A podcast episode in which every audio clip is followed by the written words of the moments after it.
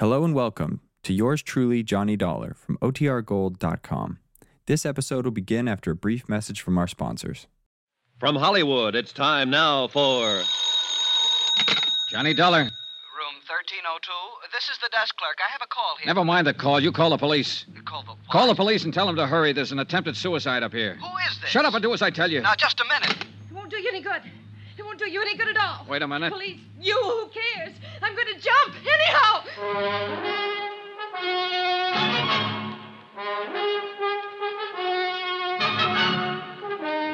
Tonight and every weekday night, Bob Bailey in the transcribed adventures of the man with the action packed expense account, America's fabulous freelance insurance investigator. Yours truly, Johnny Dollar.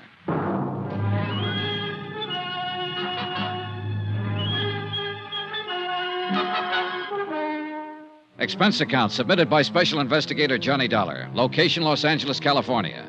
To the Eastern Trust Insurance Company Claims Division, Hartford, Connecticut. The following is an accounting of expenditures during my investigation of the Broderick matter. An old man in Hartford died and left $1,500 insurance money to a little girl who had been nice to him one afternoon back in 1943. My job get the money to her. Even if she might take it and jump off the 13th floor ledge of a building. Don't, don't come any closer. I'll jump. Lorraine, Don't come any closer. it's cold out there. Don't you think you should come inside? I'm going to jump. Stay away now. Don't try to grab me. All right. All right, I'll do anything you say, Lorraine. Okay. What are you doing? Taking off my coat. Standing out there, it must be cold. Here. You take my coat. Don't come close. I'm not. I don't want your coat. All right, Lorraine. I never saw you before in my life. How do you know my name? I've seen you. No, you haven't. I remember people. And watch out. Just going to light a cigarette. I can light a cigarette, can I? Do you want one? No. Can I have one? Suit yourself. Are you a policeman? No. Where did you see me? In a picture. In your high school annual at St. Charles. St. Charles? What do you know about St. Charles? What's your name? Johnny Dollar? Are you from Hartford? Yes. Let me see your face in the light. Over there. Don't come near this window. Don't come near. I'll jump right down there. That's right there. No, you aren't from Hartford. I never knew you. You're lying to me. No, I'm not. As room clerk of this hotel, I'm entitled to know. Oh. Go away! Get out of here! Get out of here or I'll jump! What? Get out. Go on. Go on. Go on. Get out. Yes, yes. Did you call the police? Uh, no, uh, but, but I will. Get out, will you? I heard you tell him about the police. I don't care. They can't stop me. Nobody can stop me. No. No, I suppose not, Lorraine. You can jump any time you want to. I can't stop you. I wanted somebody to call the police. I want them all down there. When the crowd's big enough, I'll jump. And I'm not afraid to do it. I'm not afraid. I know that. Lorraine, why don't you come away from the edge? I won't hurt you. Everybody hurts me. You would too. Why do you want to jump, Lorraine? I have my reasons. Look, there's a couple of people down there who see me. They're looking up here. They'd like to see me jump. Look, they're stopping other people. They'd all like to see me jump. I don't think they'd like to see that at all, Lorraine. Oh, yes, they would. Those people down there would love to see it happen. You'd like it, too. No. No, I wouldn't. I want you to live, Lorraine. You're afraid, aren't you? Yes, I am. Why? Dying is something all of us face. If you die here tonight, it makes me a little afraid of dying. I don't like to be afraid of anything. Neither do I. You must be afraid of something. I'm not afraid of anything. I've never been afraid of anything. I'm going to jump down there, and that proves I'm not afraid. I don't believe you, Lorraine. I think you were afraid to love Dr. Pollard in Hartford. I think you were afraid to marry William Dameron in New York City. I think you've been afraid of everything and everybody that was good for you for a long, long time. Don't come closer. Would you like to talk to a priest, Lorraine? No. Look, sometimes a priest can help you when you're all You're mixed. I'm so worried I'm going to jump off here any minute you'd say anything or try anything. I don't even know what you're doing here. Why you came here. I told you, Lorraine, I've been looking for you. Tell him to go back. Tell him to go back or I'll jump. Go back, go back. Go on back, you crazy fools. Get back. All right. They aren't coming. I don't want anybody here. A lot more people down there in the street now. Oh, they're getting the big lights up here. Golly. Lorraine, look at me. Look toward me. What? I want to help you, Lorraine. Nobody wants to help me. Nobody's ever wanted to help me. You're wrong. Then why did Mama and Daddy die? Why did they have to die? Why did Uncle Jim die? Why was I left alone? Why didn't I have anybody? You did have somebody. You had Dr. Pollard if you wanted him. You had William Dameron. Did you meet William? Yes, sure, last week. He's still very much in love with you, Lorraine. After I stole money from him and, and walked out on oh, him? Oh, the money meant nothing to him. He still loves you, Lorraine. He told me so. I don't love him. I never loved him. He thought so. He was just nice. Why did you leave him that way? I'm no good. I never have been. You know. I've never been any good to anybody. You're lying to me about him. Would you like to talk to Dameron? I can get him on the phone. No, I don't want to talk to him or to anybody. I know. But after I jump, you can tell him something for me. Sure. Tell him I meant to send the money back to him. I didn't. You can tell him I loved him. He'd feel good if you told him that, I think. All right. Go back!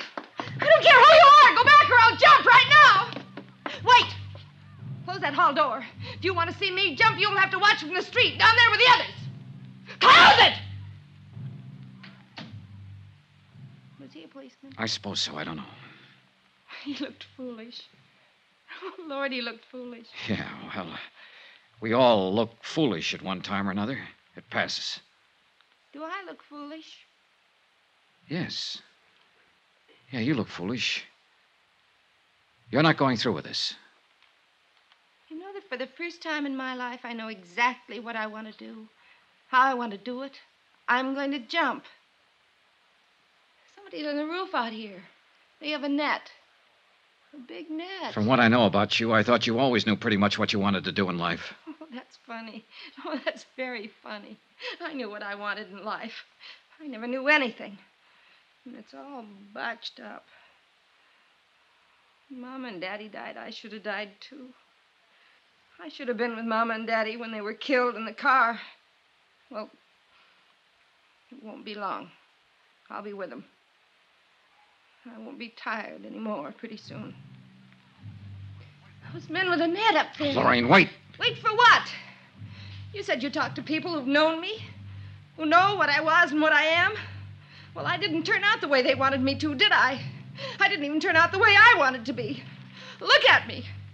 Why should I wait? One man had more faith in you than anybody else.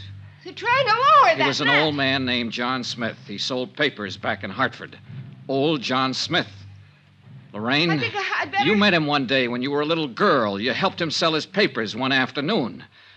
It meant a lot in his life, an awful lot. Do you remember him? No. You were 11 years old. You lived on Cushing Street. Yes. I, I went downtown after school one day to look in the windows. I had a nickel and I bought a paper from that old man. He had tobacco juice on his lips. I talked to him. He told me all about selling papers. He said I was a very nice little girl. He asked me my name and where I lived. Talked about school and about growing up. He told me I'd grow up someday and be a lovely woman. He said, lovely woman. He was very nice. He was the nicest man I ever knew. And I only knew him that one afternoon. Where is he? He's dead, Lorraine. He left you all his money, insurance money. It comes to $1,500. You're lying. No, Lorraine. He wanted you to have it. He worked very hard and sacrificed a great deal to make sure you'd have it. You're making all this up. It's all a lie. Only that afternoon. It was an important afternoon. Here, look. What? Don't come closer.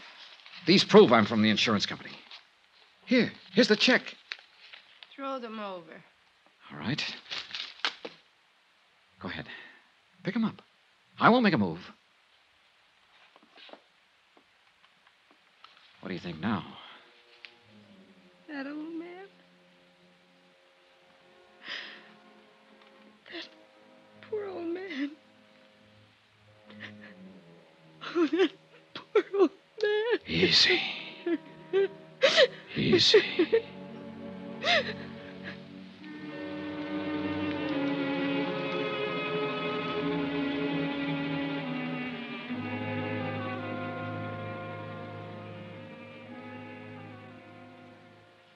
Expense account item 17, 550, martinis.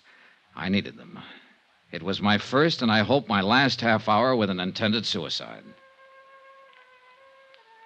Attach find insurance check payable to Lorraine Broderick for $1,500. The psychiatrist who examined her believed that she will make a complete recovery in time.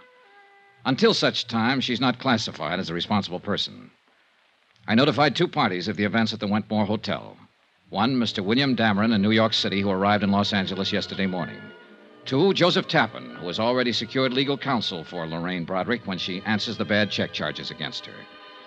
As you know, in matters like this, restitution is usually preferred to prosecution. Expense account item 18, $185. Transportation back to Hartford. Total, $1,132.14. Yours truly, Johnny Dollar.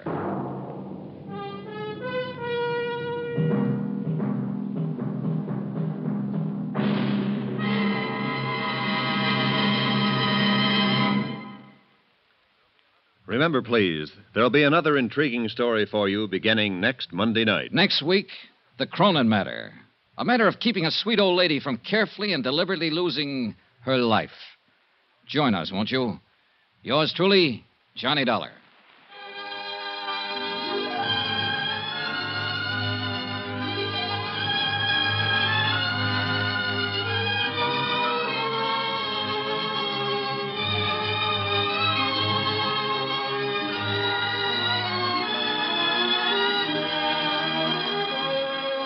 Yours truly, Johnny Dollar, starring Bob Bailey, is transcribed in Hollywood. Written by John Dawson, it is produced and directed by Jack Johnstone. Heard in this week's cast were Eleanor Audley, Barbara Eiler, Virginia Gregg, Carlton Young, Harry Bartell, Herbert Ellis, John Dehner, Marvin Miller, Tony Barrett, Frank Gerstle, Chester Stratton, and Lawrence Dobkin. Musical supervision by Amerigo Marino. Be sure to join us on Monday night, same time and station, for another exciting story of yours truly, Johnny Dollar, Roy Rowan speaking.